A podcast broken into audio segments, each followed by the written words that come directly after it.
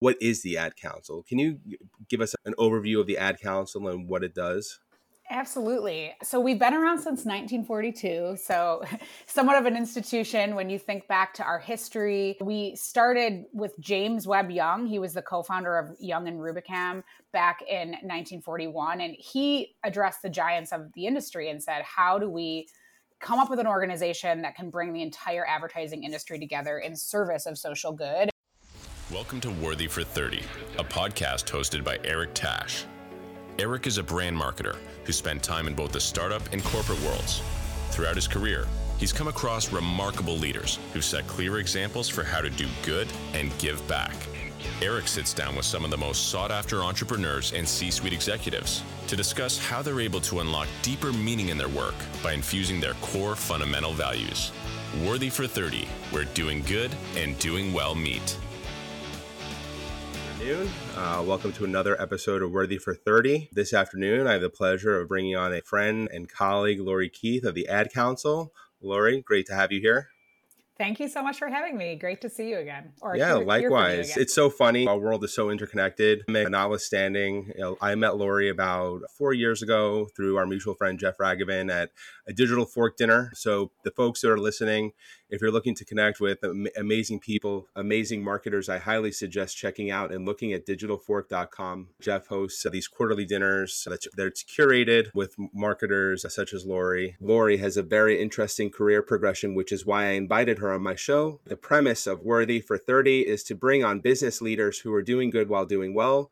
Laurie, I usually ask my guests about their careers and how they got to where they are now. But what's very interesting doing my research you started off in media and advertising mm-hmm. first couple years out of college and then you reached an inflection point on what else is out there what if there's something missing can you just help mm-hmm. us understand and ground us in your of course your time at the ad council but what that inflection point was and what it compelled you to do yeah, so you're absolutely right. I started my career on the media side of the business. I knew graduating from Michigan State, there was different avenues I could explore within the advertising umbrella, and I chose media because at the time my end goal at coming right out of college was to be in advertising sales. I thought it would be so awesome to like work at a big media company and sell advertising and that I really was suited my personality was suited well for that. And so that's why I started on the media agency side of the business so that I could understand that side of the business so i would be a, a better better at advertising sa- sales. And so that's why i worked i worked at big agencies. I started in chicago at starcom mediavest group. I worked both at a local selling it's not selling but strategy and planning for allstate insurance. And then i moved over to a buying desk where i was buying national television for applebee's. Then i moved to los angeles where i worked at Mindshare to work on the Ford automotive account. And then I moved over to Initiative Media to work on a QSR, Carl's Jr. Hardee's quick service restaurant account. And so it was around that time that I was starting to reach an inflection point where I really love coming up with strategy and figuring out the best ways to reach people, just really diving deep into target audiences and user behavior, media consumption, behavior habits, and like how to marry the two, and really enjoyed that part about my job. But what I was getting less fulfillment from was the accounts that I was working on. I, my last account I just mentioned was a fast food restaurant, and mm. I was sitting in a meeting figuring out how do we put Paris Hilton on a pickup truck to sell like a portobello mushroom burger. And I just had this like moment where I was like, how this is I have this like amazing, I, I love this strategy, but I'm working on a product that I don't really believe in. And I'm also probably getting men 18 to 49 to eat more hamburgers and that's not doing good for the world. And so that was when I was like, okay, there has to be a way for me to use this skill set that I this experience that I've built in my career to date, but to use it for mm-hmm. social good. And I didn't really know what that looked like. I went to the drawing board of my of just starting to figure out what that looked like and I applied to the United States Peace Corps. I went to that extreme. I thought, well, maybe I need to go to Kazakhstan to t- teach youth and community development and, and, English to, to small communities there. That was really intense. And my parents were like, isn't there another route that you could go? And that was when I found the ad council. I was called to jury duty in LA at the time, which is where I was living. And I passed a billboard that I normally wouldn't have passed, but this particular day it was after the Haiti earthquake back in like 2010 and I or it was actually 2009, I passed this billboard and it was to help the victims of the Haiti earthquake and it had the ad mm-hmm. council mm-hmm. logo. And it was this like light bulb moment where I was like, wait, what's the ad council and who are they? And yeah, I looked them up. Their mission statement, which was to use the power of communications and media to drive social change, mirrored what I was looking for in my what I had written down as my mission and my career at that point. And the rest was kind of history. They were looking for someone with exactly my experience to help them with local and national like media partnerships and that was really what I had done for the last 5 years plus in my career. And yeah, I moved to New York and I have been with the Ad Council for over 12 years. I've been able to reinvent myself at the Ad Council. It started mm-hmm. when we were just starting to build out our media partnerships process and then went on to build our social media side of our media team and overseeing all of our partnerships with all the big social platforms to now this new job that I'm taking on which is to focus on emerging media 100% of my time on what does the future state of internet and media look like the metaverse our AR VR the vision for a potentially decentralized internet through Web3 and what sort of opportunities and applications we can apply to our work there. So it's been incredible. I've been able to do everything I've really set out to do when I started my job at the Ad Council, which was to use my talent and my experience and, and all of that to drive social change. And thankfully, I'm able to do that. That, that's amazing. You mentioned this melding, or at least this is what I inferred. You mentioned this melding of, okay, my, my love and passion for marketing and advertising with doing social good. It sounds like you went through an exercise, whether formal or informal, of writing down your core value early on in your career. Vulnerability is the quickest way to trust. I'm starting to do or write down my, what are my core values, what are my fundamental values, what what makes me tick. But you were able to put a, a finger on, okay, what are the I don't know, two, three, four values that are intrinsic to you that you want to make sure whatever organization you end up working with meshes with those values. Can you speak to that exercise, whether again informal uh, or formal? Yeah, I so at that time that I was wanting to find a new path, I was also meditating. I also had learned how to meditate at around the same time. Mm-hmm. So I guess one of my personal values is growth and self improvement. And I think we're all works in progress. And I always want to feel like I'm continuously growing. And at that point, I was spending a lot of time internal, really sifting through my own thoughts, reading a lot. And that's what that's where I feel like I really was able to tone really tune into okay, I want to work in social good. I know that about myself. I know that's what it makes me feel empowered. I was doing a lot of volunteering in LA at the time. And so that's what really made me realize okay, I do want to work in social good. What does that actually look like? And I think the thing about the ad council, our, our core values to be empathetic, to make sure that us as employees and colleagues never judge and really strive to understand the differences that we might have or approaches to complex problems. Another value is to be bold, to think outside of the box. That that is really important to me and resonates with me. Another core value is embracing differences and really understanding that diversity in all forms is what makes our creative stronger and really makes our mindset strong. Impact, I think, was the big one because I realized I really wanted to work at a company that that did strive to make an impact in society and in people's lives. And of course, that is the core of what we do. And so that was a lot of the reason that really drove me to the ad council and then to really be our best selves to know we come in to every meeting at the ad council and every partnership process with the belief that we all have the best intentions and we're there to learn we're there to improve and we're, we're there to grow. And i think with that mindset going into any partnership or any meeting or any process knowing that okay some people might not agree or they might have like different perspectives on how to approach a problem and to just always be there with a listening ear and be open and transparent and so these were all like very core values that really also aligned with who I was as a person. And I think that's what made it so compelling to start working there. No, that's that, that's excellent. It's funny, like you go on LinkedIn, you go on Twitter, and there's just there's a lot of discourse on toxic environments or why am I not happy at work, and I think it harks back to it is what I'm doing. A lot does that what is what I do or doing align with who I am as a human? Mm-hmm. Is there do they espouse my beliefs or more my core values and it's great to hear that the ad council's core values or mission statement uh, aligns well with again your core fundamental values yeah shifting gears a lot of people who are listening are, you know are saying to themselves, I've heard of the ad council, I've seen the logo. What is the ad council? Can you give us an overview of the ad council and what it does?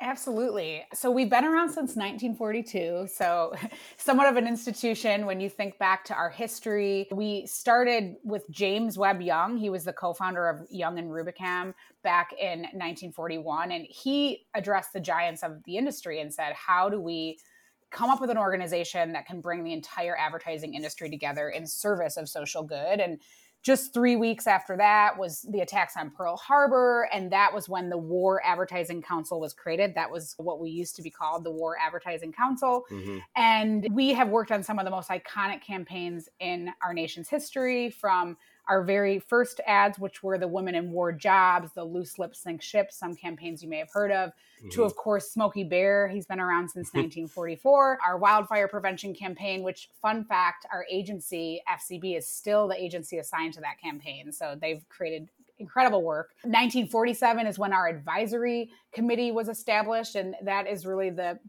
committee made up of researcher, researchers, philanthropists, education professionals, medical professionals, the people that really understand the press, pressing issues in the US. And they meet to help us identify what our new campaign issues are going to be up until where we are today. I think our most iconic, probably work that people have seen over the last two years is to slow the spread of coronavirus mm-hmm. and our huge moonshot effort to get Americans vaccinated, which was our main priority over the last year or so. And then, of course, Love Has No Labels is another very iconic campaign focused on diversity and inclusion in America, another key issue.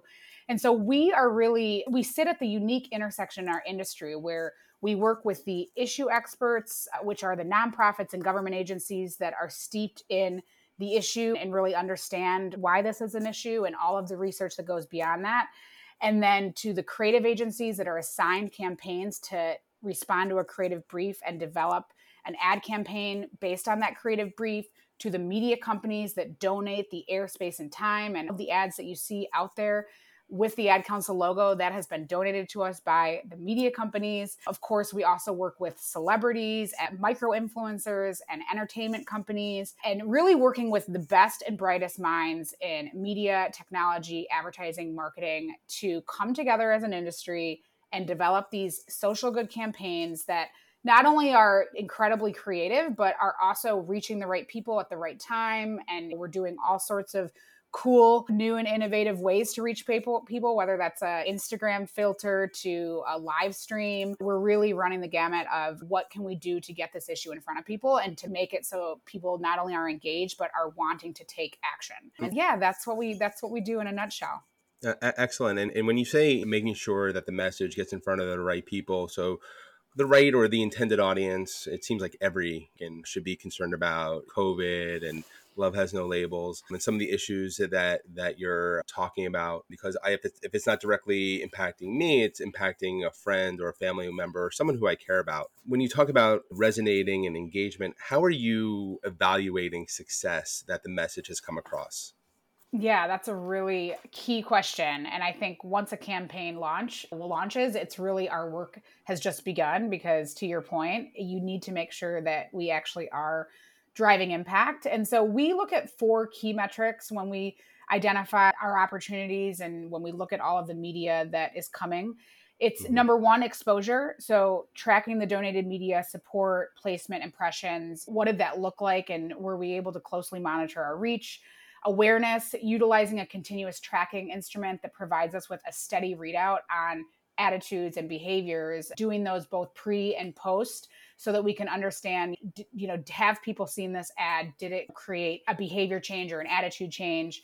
The third one is engagement. So, what does engagement look like across our campaign websites, our social media platforms, other digital properties or products that we are building? And then, lastly, impact, of course, is the most important one. So, did we shift behavior? Did we, so for the example of vaccines, how many people in Americans have been vaccinated from the start of the campaign to the to, to where we are now? Every campaign, of course, is different. So, for example, I just gave uh, for vaccine, our discovering the forest campaign is a completely different metric. It's like measuring zip code searches on our website similar to our shelter pet adoption campaign. It's how many people actually found a shelter near them after visiting our website. Mm-hmm. foster care how many ki- kids and teens have been adopted from foster care. So every campaign is going to have a different metric that we're looking at but those are really the four key metrics when we sum up how we evaluate a campaign that's really where they fall. Gotcha. Okay. So again, you have the qualitative and quantitative metrics to really again evaluate the success of, the of the individual campaign.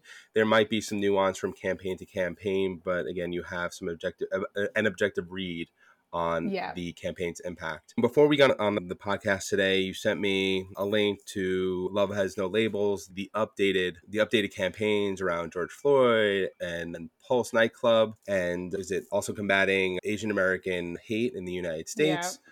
How did how do these sort of ideas come about? You mentioned an advisory council who helps again formulate, but how do you take something that's already been established and build upon it?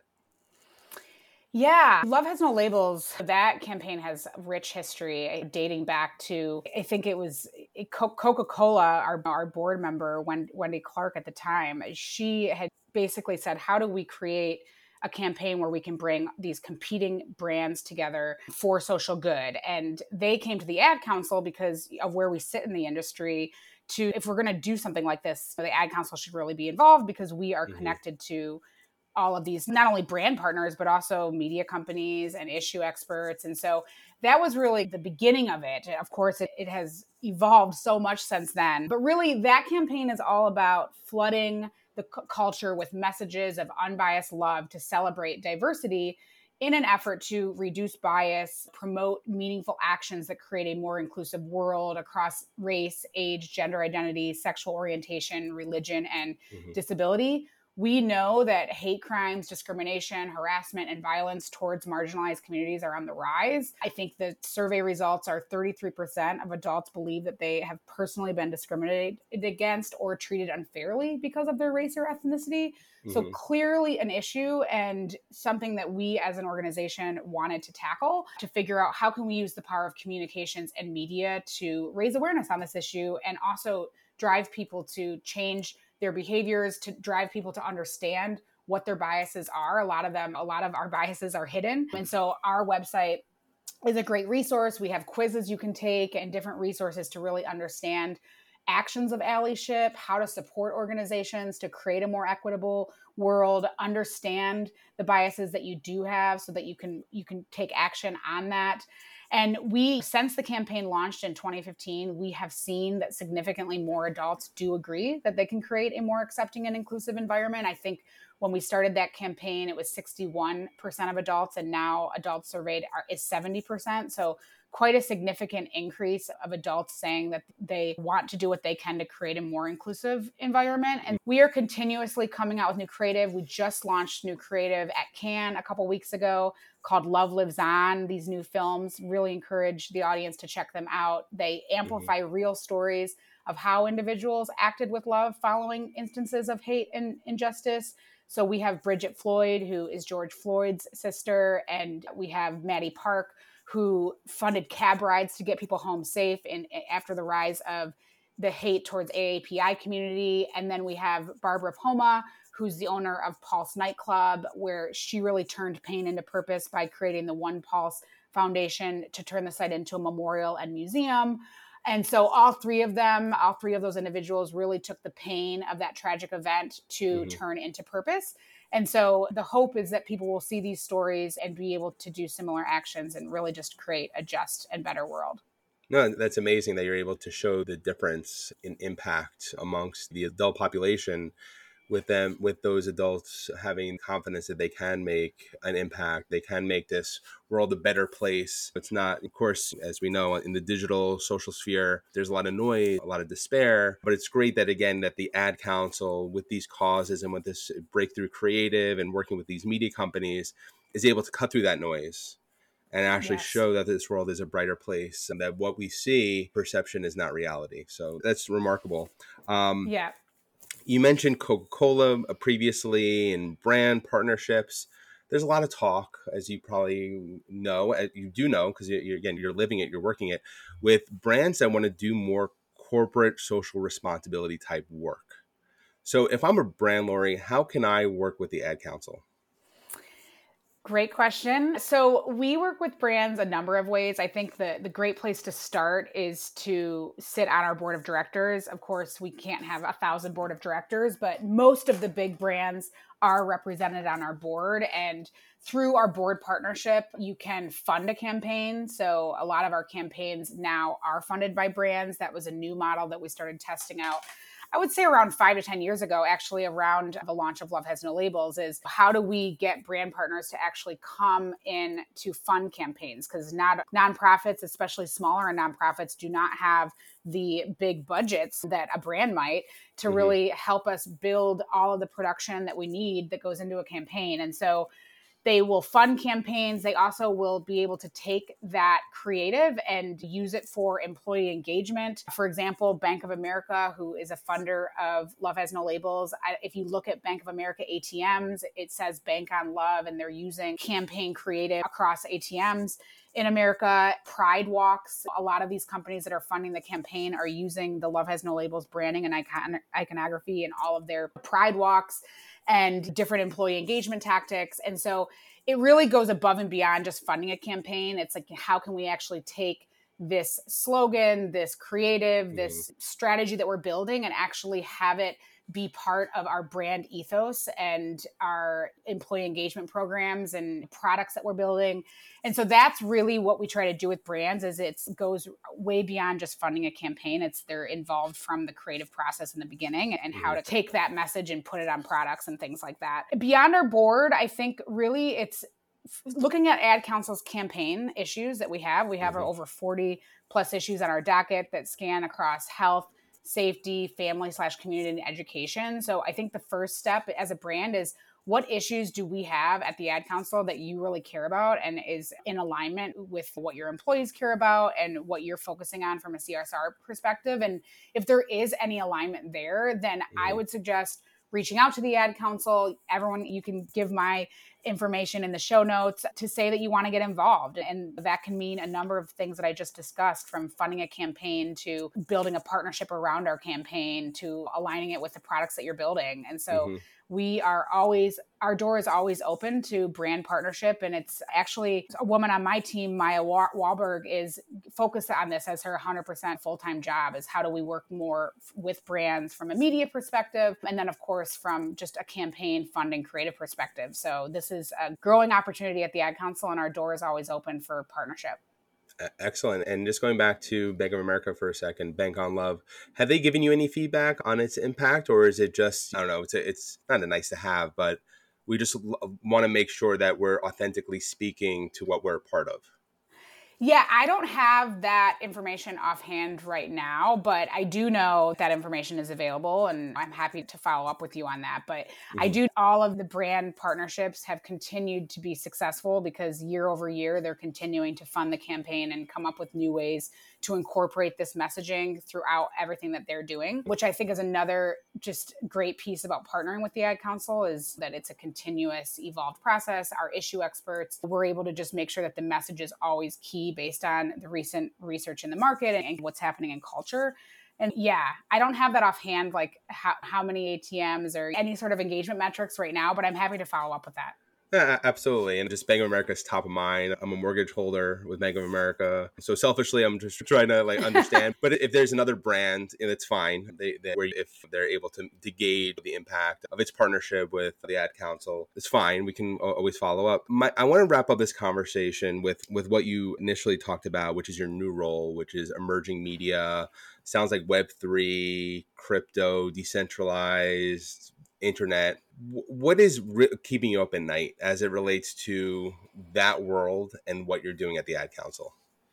Uh, so much. Such a loaded question. I think for me my, i told you that I from 2013 to where I am now, it was really onboarding the ad council into what was happening on social media platforms, which at the time in 2012, 2013, we were doing very little with the platforms, but it was very clear that was going to be the future of targeted advertising and engagement and how important it was for us to really be on those platforms. And so a lot of that feeling that I was similar similar to back in 20, 2004 is or sorry 2013 similar to what's happening now which is the, the metaverse is the talk of the industry and this future of how do we move beyond t- two dimensional screens and what that's going to look like for the user and walking through spaces versus clicking tabs on your browser. And so for me, I'm very excited about the tech and mm-hmm. how that is going to evolve and what that looks like for the ad council. Of course, we have incredible partnerships with companies like Meta and Roblox, the companies that are really already building for these experiences. And so mm-hmm.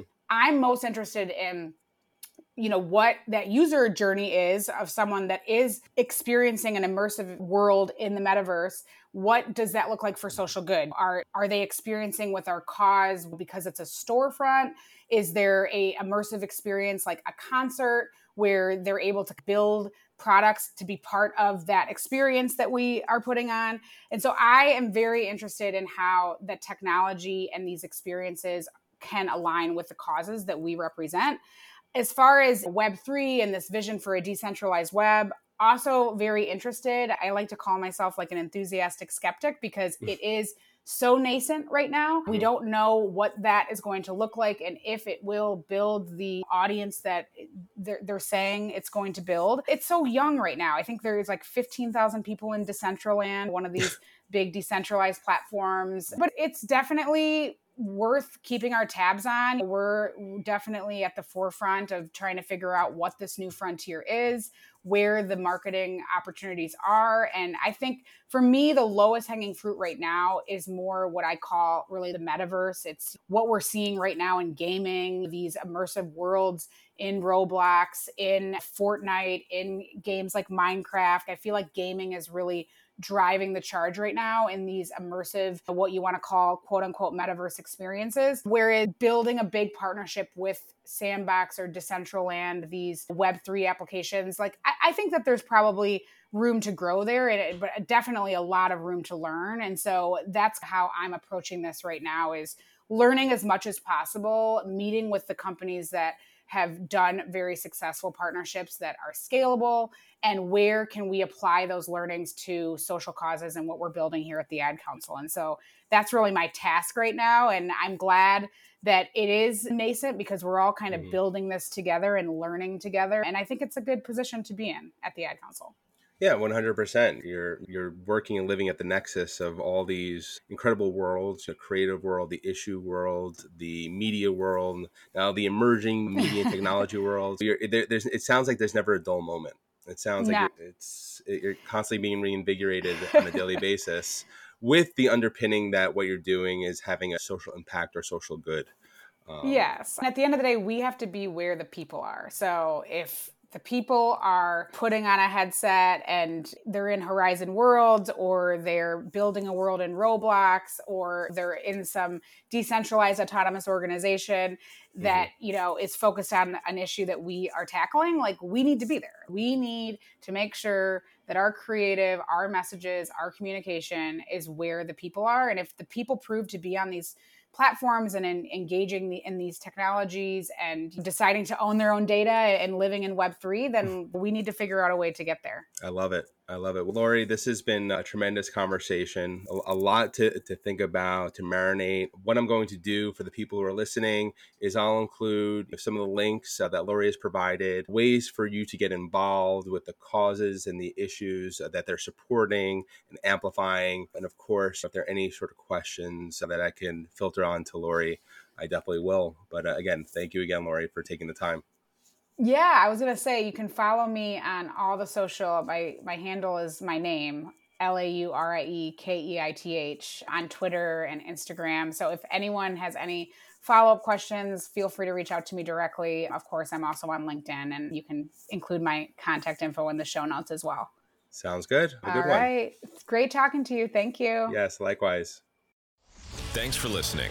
Make sure to follow the podcast on your favorite listening platform or subscribe to the show Substack so you never miss an episode.